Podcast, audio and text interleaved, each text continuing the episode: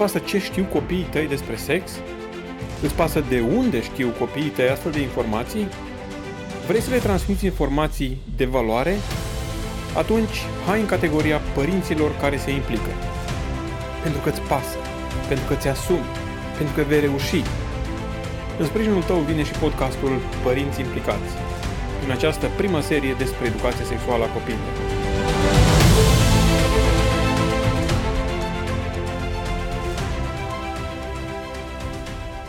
Vă salut la un nou episod din podcastul Părinți care se implică. Discutăm în acest podcast despre educația sexuală pe care părinții trebuie să o facă copiilor lor. De ce părinții? Pentru că ei sunt cei care au sistemele de valori și dacă au adus pe lume niște copii într-un mod asumat, decis, mai mult ca sigur au adus acești copii pe lume în, în sistemul lor, în contextul lor familial, socioeconomic și așa mai departe. În consecință, cred că sunt primii îndreptățiți să ofere informații în funcție de sistemul lor de valori pe problemele sensibile de viață. Și aceasta, capitolul acesta al sexualității este unul din aceste domenii sensibile de viață. Da? Suntem la ultima etapă de dezvoltare, de fapt nici nu este o etapă de dezvoltare asta, pentru că am terminat cu episodul trecut etapele dezvoltării, așa cum sunt recunoscute de, fie de Jean Piaget, fie de Freud sau alți specialiști în domeniu, da? Odată cu acea de-a cincea etapă, paisprezece-optsprezece ani se cam încheie, dar există și ulterior, nu mai sunt etape ale dezvoltării, sunt etape și aceasta despre care discutăm astăzi este etapa adultului matur sexual, da? Și este dincolo de optsprezece ani. De ce am inclus-o și pe aceasta? Dintr-un motiv destul de simplu și logic. Da, la vârsta asta foarte puțin este probabil ca un bă- bărbat sau o femeie să se îndrepte către mama sau către tata uh, pentru a afla informații uh, din spectrul sexual. De regulă, uh, viața lor este intimă, probabil sunt căsătoriți, astfel de elemente nu se discută, dar se întâmplă un lucru interesant. Um, și adulții sexuali sunt interesați de a căpăta informații și se pot îndrepta cu solicitările lor către persoane de încredere. Și de regulă persoana de încredere poate să fie un prieten al tatei sau un priet- o prietenă a mamei. Cineva care a avut click, cu care a putut să discute de-a lungul vieții diferite chestii și care este și destul de confident să transmită astfel de informații. Sau un alt scenariu este că suntem în genere căutători de informații și în momentul în care avem probleme, ne îndreptăm spre persoane de vârsta noastră sau mai în vârstă decât noi. Rareori ne ducem voluntar spre persoane mai tineri decât noi ca să căpătăm anumite informații. Cu alte cuvinte, este foarte posibil ca dumneavoastră la un moment dat să trebuiască să fiți în contextul să dați diferite informații. Odată că este posibil să dați chiar copiilor dumneavoastră. Și, pe de altă parte, informațiile pe care le transmit astăzi, că ar putea fi oferite, pot fi oferite și în celelalte etape ale dezvoltării, dar este prematur atunci oarecum. În anumite contexte, da, se pot oferi și chiar este recomandat, mai ales dacă se cer acele informații. Însă, și pentru educarea noastră, să știm noi despre ce este vorba, un singur exemplu, foarte puțini oameni ar ști să spună care, sau ce se întâmplă în cazul vasectomiilor, adică ce mai e și aia, da? Um, și alte, alți termeni care au de face cu sexualitatea și au destul de mult de face. Din păcate, vremurile moderne pe care le trăim uh, sunt unele încărcate de tot felul de... Deși a evoluat medicina foarte mult, datorită libertății sau încurajării unei, unei libertăți, așa zise libertăți sexuale, s-au complicat foarte mult aceste complicații și aceste boli care apar în domeniul sexualității.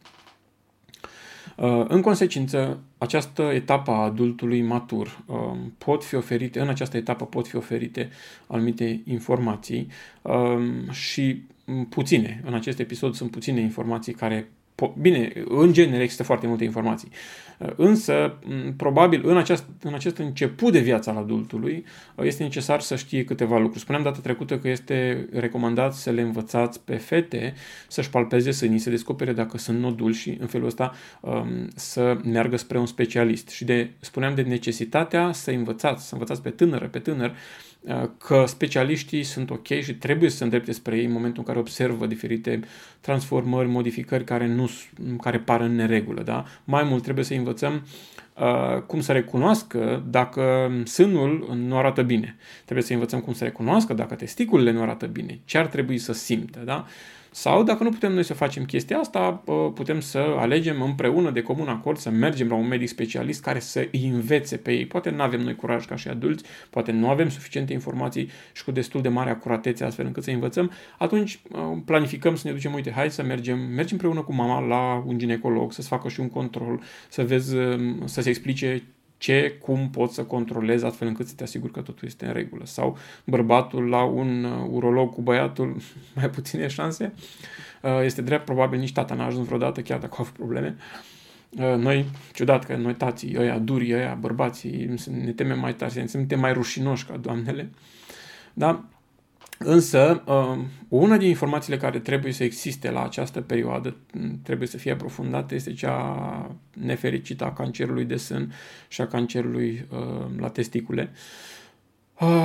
Trebuie să știe că există așa ceva, trebuie să știe cam care sunt părerile specialiștilor de apare o asemenea suferință, o asemenea dramă în viața oamenilor. Um, trebuie să știe uh, care sunt primele semne. Da? Și atunci trebuie să vă documentați și să puteți să le spuneți sau, cum am spus, să mergeți la specialiști cu ei, să învețe, să recunoască. Uite, dacă simți asta sau dacă simți asta, imediat ce ai simțit că acel nodul uh, este acolo și nu dispare în câteva zile, că um, există o malformație pe testicul, că uh, la sân se simte o parte tare și este dureroasă și așa mai departe, în funcție de recomandările pe care le putem da în fiecare caz în, în parte, să le să învățăm și să le recomandăm să meargă către specialiști. Asta este una din informațiile care pot fi oferite adultului tânăr. O, o altă informație care poate fi oferită în cazul unui asemenea adult tânăr este referitor la abuz sexual și referitor la exploatare sexuală. De ce le-am separat? Pentru că sunt două chestii separate, deși par apropiate. Ce este abuzul sexual? Abuzul sexual, în genere, este un act sexual fără consimțământ. Sau un, abu- un act sexual prin manipulare emoțională, forțare fizică și așa mai departe. În definitiv, un act sexual pentru care nu ambele persoane și-au dat consimțământul explicit și, da, este o un consimțământ la fel de valabil în cadrul a, a, la ambele persoane.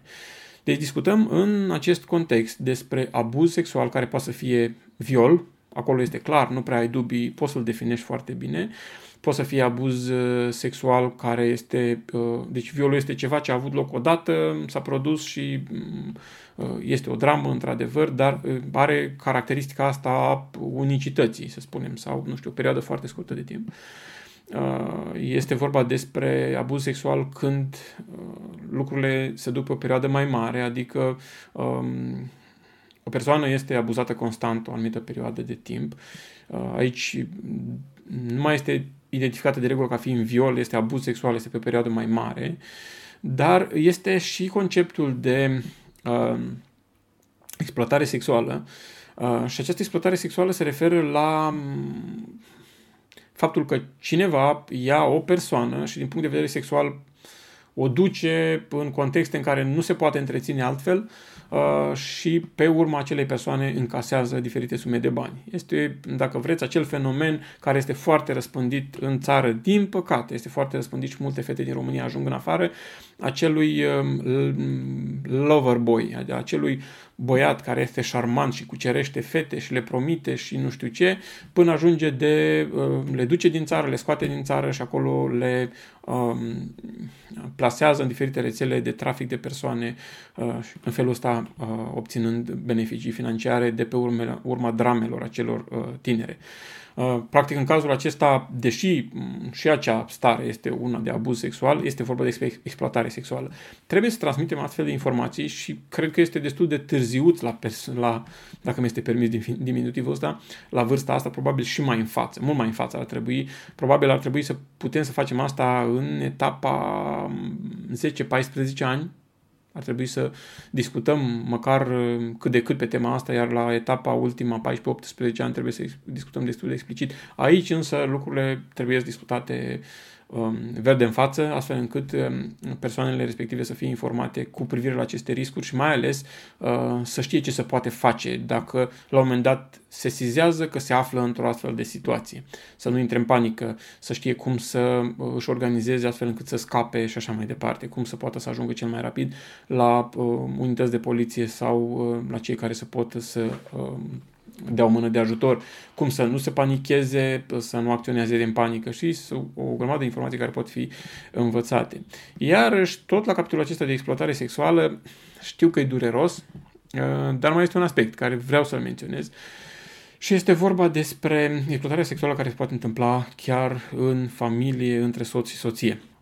Veți spune, ok, stai un pic, de unde e exploatare sexuală? Adică cei doi s-au căsătorit, ce ești așa în neregulă să aibă relații sexuale? Ba, nu este în neregulă, este chiar recomandat, este foarte fain, este foarte bine dacă cei doi ajung pe aceeași frecvență și uh, se iubesc unul pe celălalt și se exprimă dragostea și în modul acesta uh, erotic. Este foarte bine, este recomandat, de asta s-au căsătorit, ca să aibă și componenta asta vieții sexuale, însă se întâmplă și în cazul uh, relațiilor maritale ca femeia, în mod deosebit, bărbații, am auzit foarte puține cazuri, doar din, din, din studii, nu din n-am întâlnit, femeia să ajungă în postura de a fi um, exploatată din punct de vedere sexual. Nu neapărat că este dată altor bărbați, nu este vorba despre asta, ci este șantajată să aibă relații intime, este șantajată să facă copii.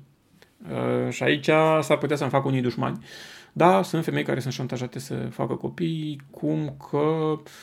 Um, Dacă nu faci mulți copii, nu poți să ajungi în rai, dacă n-ai măcar zece copii, n-ai nicio șansă, dacă n-aș vrea să insist foarte mult în sectorul acesta, însă, cu siguranță, există exploatare sexuală și în relațiile maritale, din păcate. De ce consider exploatare sexuală? O relație intimă între soț și soție, dacă nu este o relație armonioasă, în care cei doi să vină împreună să-și ofere dragostea unul altuia, să, să-și ofere pasiunea unui celălalt, să fie îndrăgostit unul de celălalt, să, să se dorească unul pe celălalt, ci se face, ajunge unul din ei să facă, să aibă relații intime doar de dragul celuilalt sau doar că celălalt insistă și presează, acolo ceva nu este în regulă și se poate ajunge la această...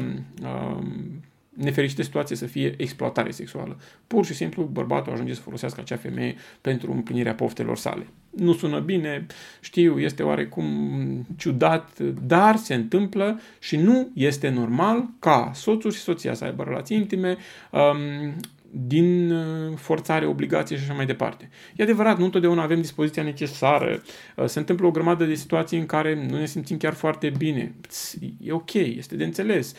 Nu întotdeauna când avem relații intime, marital, suntem în cea mai bună formă. Este și asta de înțeles, dar în momentul în care asta devine regulă și um, unul doar îl suportă pe celălalt pentru că nu se poate despărți, pentru că este dependent financiar, pentru că uh, ia bătaie, pentru că nu știu ce, atunci acolo este exploatare sexuală. Punct.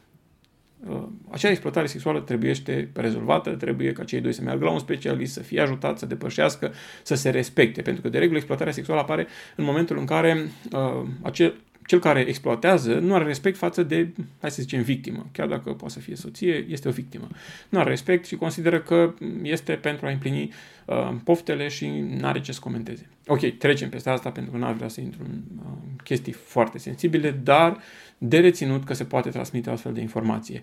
Uh, în mod deosebit despre uh, abuz sexual, despre viol, ce se poate întâmpla, cum se poate întâmpla, cum se poate scăpa și chiar recomand uh, taților mai ales să-și învețe fetele să lovească acolo unde trebuie în momentul în care sunt um, în pericol. Da? Uh, și cred că în zilele noastre trebuie să fie pregătite fetele uh, și din punctul ăsta de vedere. Da? Se transmite informații despre exploatare sexuală, ce se întâmplă, cum se poate ajunge pe o filieră de genul ăsta, să ai grijă la ce prieteni îți faci, ce iubit îți faci, uh, dacă e ciudățel, dacă îl vezi că deja... Uh, tot umblă pe afară, vine înapoi, se țin fetele de ele, e o problemă acolo și trebuie să le oferim niște puncte de reper astfel încât um, acele tinere să cunoască, um, să depisteze eventualitatea unui pericol. Ok. Uh, ce mai putem să mai spunem în perioada asta? Uh, Sunt încă două lucruri. Unii specialiști consideră că este ok să se informeze despre ce înseamnă câțiva termeni medicali destul de întâlniți. Uh, unul din ei este cel despre care spuneam, vasectomia, uh, care este acest procedeu de sterilizare permanentă a bărbatului, care constă în întreruperea canalelor deferente, adică acele canale care duc spermatozoizii de la nivelul testicolelor, unde sunt produși, la nivelul prostatei, unde se amestecă cu lichidul produs de aceasta și cu lichidul seminal și pur și simplu ajunge până la urmă pe, prin penis în, în vaginul femeii, astfel ajungând, ajungând spermatozoidul la ovul. Practic, acele canale numite deferente sunt secționate, sunt tăiate și înnodate și cu timpul producția de, producerea de sperma, spermatozoizi încetează, își pierde consistența, încetează. Asta nu înseamnă că nu mai există dorință sexuală. Dorința sexuală este la nivel de creier, nu la nivel de testicule sau de penis. Nu înseamnă că nu mai ejaculează bărbatul, ba da, se întâmplă în continuare, doar că lichidul seminal nu mai are spermatozoizi sau, mă rog, în prima etapă, nu mai au puterea de fecunda. Este o metodă de sterilizare permanentă, sunt oameni care apelează la asta,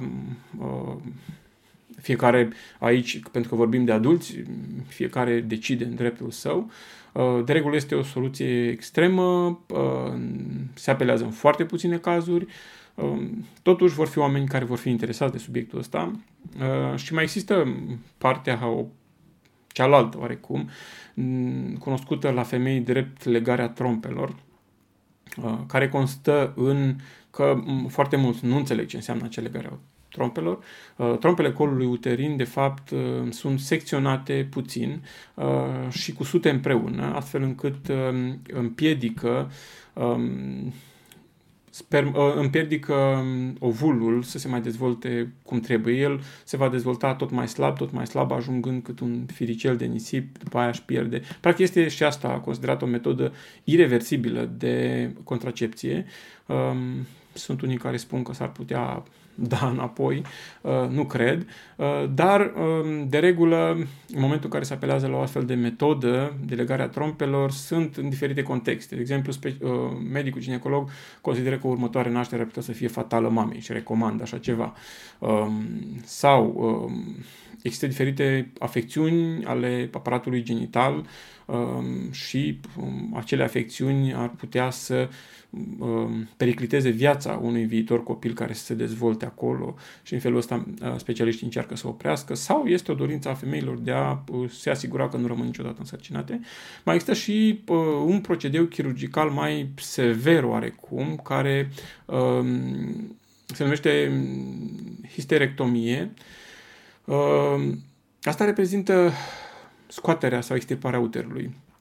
De regulă se apelează la asta în cazuri severe de afecțiuni, în cazuri în care uh, există hemoragii care nu pot fi explicate. În cazul... Sunt anumite cazuri medicale în care se poate apela și la un astfel de procedeu chirurgical și de regulă odată cu extirparea uterului, cu scoaterea uterului, se îndepărtează și ovarele și trompele uterine și m- capătă alte denumiri științifice și așa mai departe. Dar nu este neapărat nevoie să explicați în detaliu chirurgical ce se întâmplă acolo, pentru că asta e treaba specialistului, cât doar de o informare uh, știu, generică pe capitolul ăsta.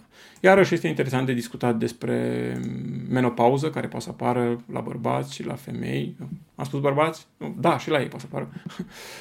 De regulă, după patruzeci de ani, bărbații cunosc o, nu știu, un descendent, o scădere a secreției unor anumiți hormoni și se numește și asta menopauză, nu știu, andropauză, cum vreți dumneavoastră. Se poate discuta și pe temele astea și la femei și la bărbați și uh, că durează o anumită perioadă. Sunt femei la care instalarea menopauzei poate să dureze zece ani de zile, ce se întâmplă în perioada respectivă uh, și o grămadă de informații și de acest gen pot fi discutate. Oricum, la adultul matur sexual, că suntem la, ca- la această categorie de vârstă, um, lucrurile se desfășoară ca de la adult la adult, nu mai discutăm cu un copil și sunt chestii care oarecum nu mai țin de iminența transmiterii unor informații bune pentru că ar putea să le transmită altcineva într-o manieră negativă, da? Toate informațiile despre educație sexuală au, au fost transmise până, până aici. Acum vorbim despre, hai să zicem, sănătatea corpului, vorbim despre uh, prevenția abuzului, care nu ține neapărat de... Da, abuzul sexual se duce în zona sexualității, dar în genere abuzul trebuie prevenit. Deci nu mai vorbim de acele lucruri care ar trebui să le spunem înaintea uh, altor surse de informare pentru ca să fie de la noi ca și autoritate. Vorbim de, nu știu dacă vreți, de acea discuție informală între uh, un tată și, co- și băiatul lui, o mamă și fata ei, sau între un cunoscut și uh, cineva apropiat, un copil de-al prietenilor. Uh, și atunci, dacă punem așa lucrurile, e clar că nu mai discutăm despre chestii care ar putea să prevină, uh, nu știu, anumite învățături despre sexualitate care uh, pot să contravină învățăturii moral-creștine. Ok. Totuși, chiar dacă au fost mai puține informații în episodul de astăzi, aș vrea să atrag atenția cu privire la un aspect important. Și acest aspect este modalitatea în care noi transmitem informații copiilor noștri. În toate episoadele astea în care am discutat despre etapele dezvoltării, am vorbit despre transmiterea unei informații voită verbal. Da, vorbim cu copiii noștri despre, le spunem despre, la etapa asta vorbim despre, la etapa asta trebuie să știe ale, acele informații. Și atunci ne gândim că le transmitem într-un mod verbal și este ok, asta, de asta am și făcut acest podcast, însă informațiile de la noi către copiii noștri nu se transmit doar verbal. Și în episodul următor vom vedea, vom vedea că de educație sexuală au nevoie părinții, dar astăzi vreau să discutăm despre aspectul acesta foarte important al atitudinii, al um, um, confortului. Adică, noi transmitem informații despre sexualitate copiilor noștri și în mod paraverbal și non-verbal, sau non-verbal și paraverbal. Practic, întreaga noastră atitudine transmite niște informații. Așa este că părinții dumneavoastră pe puțini v-au informat despre sexualitate și totuși ați căpătat de la ei anumite informații despre sexualitate. Unii din voi s-ar putea să acceptați, să spuneți, da, am căpătat, alții să negați. Nu, n-am căpătat. În realitate, măcar atitudinea cu privire la discuții din sfera sexualității ați observat-o. Poate nu conștient, poate nu v-ați uitat în ochii lor să spuneți, aha, deci când se vorbește despre sex, mama nu se simte confortabil. Nu. Asta s-a înregistrat undeva în minte, s-a făcut poză, poc, poc, poc, una după alta și avem o grămadă de cadre succesive care sunt stocate undeva și care constituie um, o structură de care cel mai probabil nu suntem conștienți. Da? Um, rușinea despre a vorbi despre sexualitate de la părinți am căpătat-o. Um, considerarea ca perversiunea unor elemente de natură sexuală, tot de la părinți am căpătat-o. Um, iarăși am căpătat de la părinți ideea dacă este bine sau nu este bine să ai relații sexuale. Părinții ne transmit în mod involuntar informații despre sexualitate prin atitudinea lor unul față de celălalt. Da? Dacă mama și tata... Ați auzit vreodată expresia tatătoare chef de prostii. Numai prostii are tatătul în cap. Referindu-se la sexualitate, bineînțeles.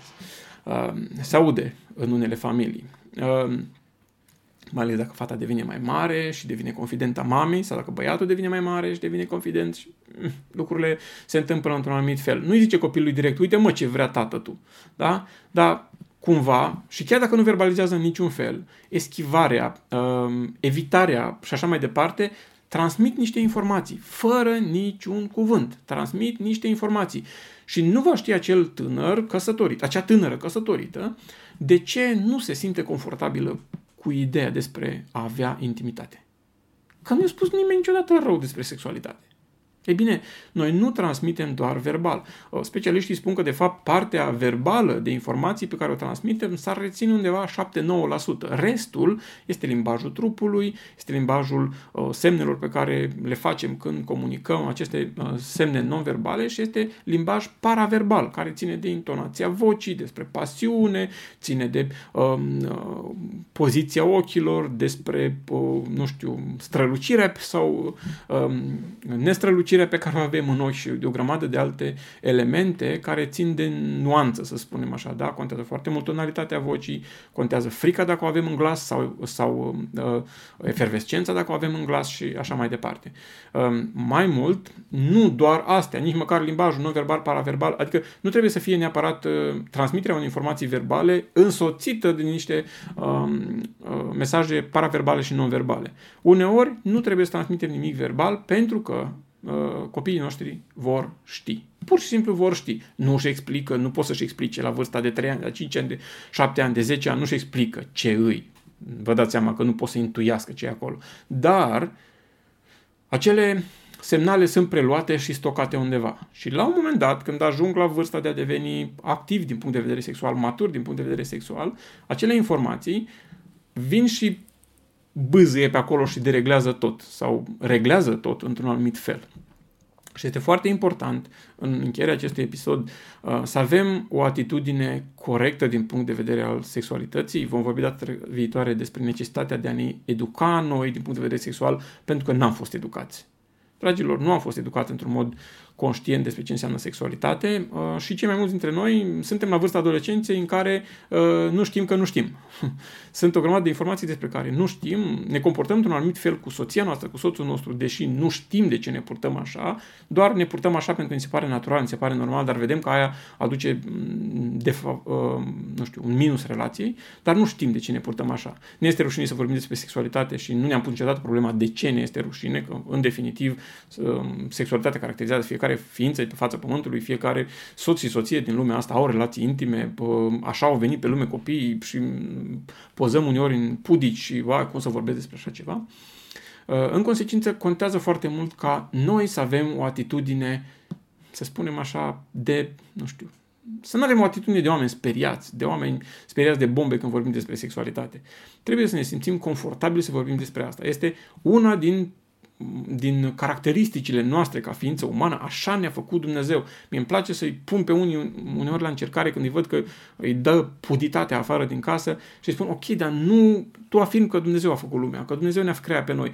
Dacă Dumnezeu a făcut din, din lutul, din pământ, pe om și l-a modelat cu mâna lui, cum susținem, ce este atât de complicat să afirmăm că inclusiv organele sexuale, tot el le-a modelat. Și atunci cei pudici s-ar spune, oh, stai, stai, stai, cum să vorbești despre așa ceva?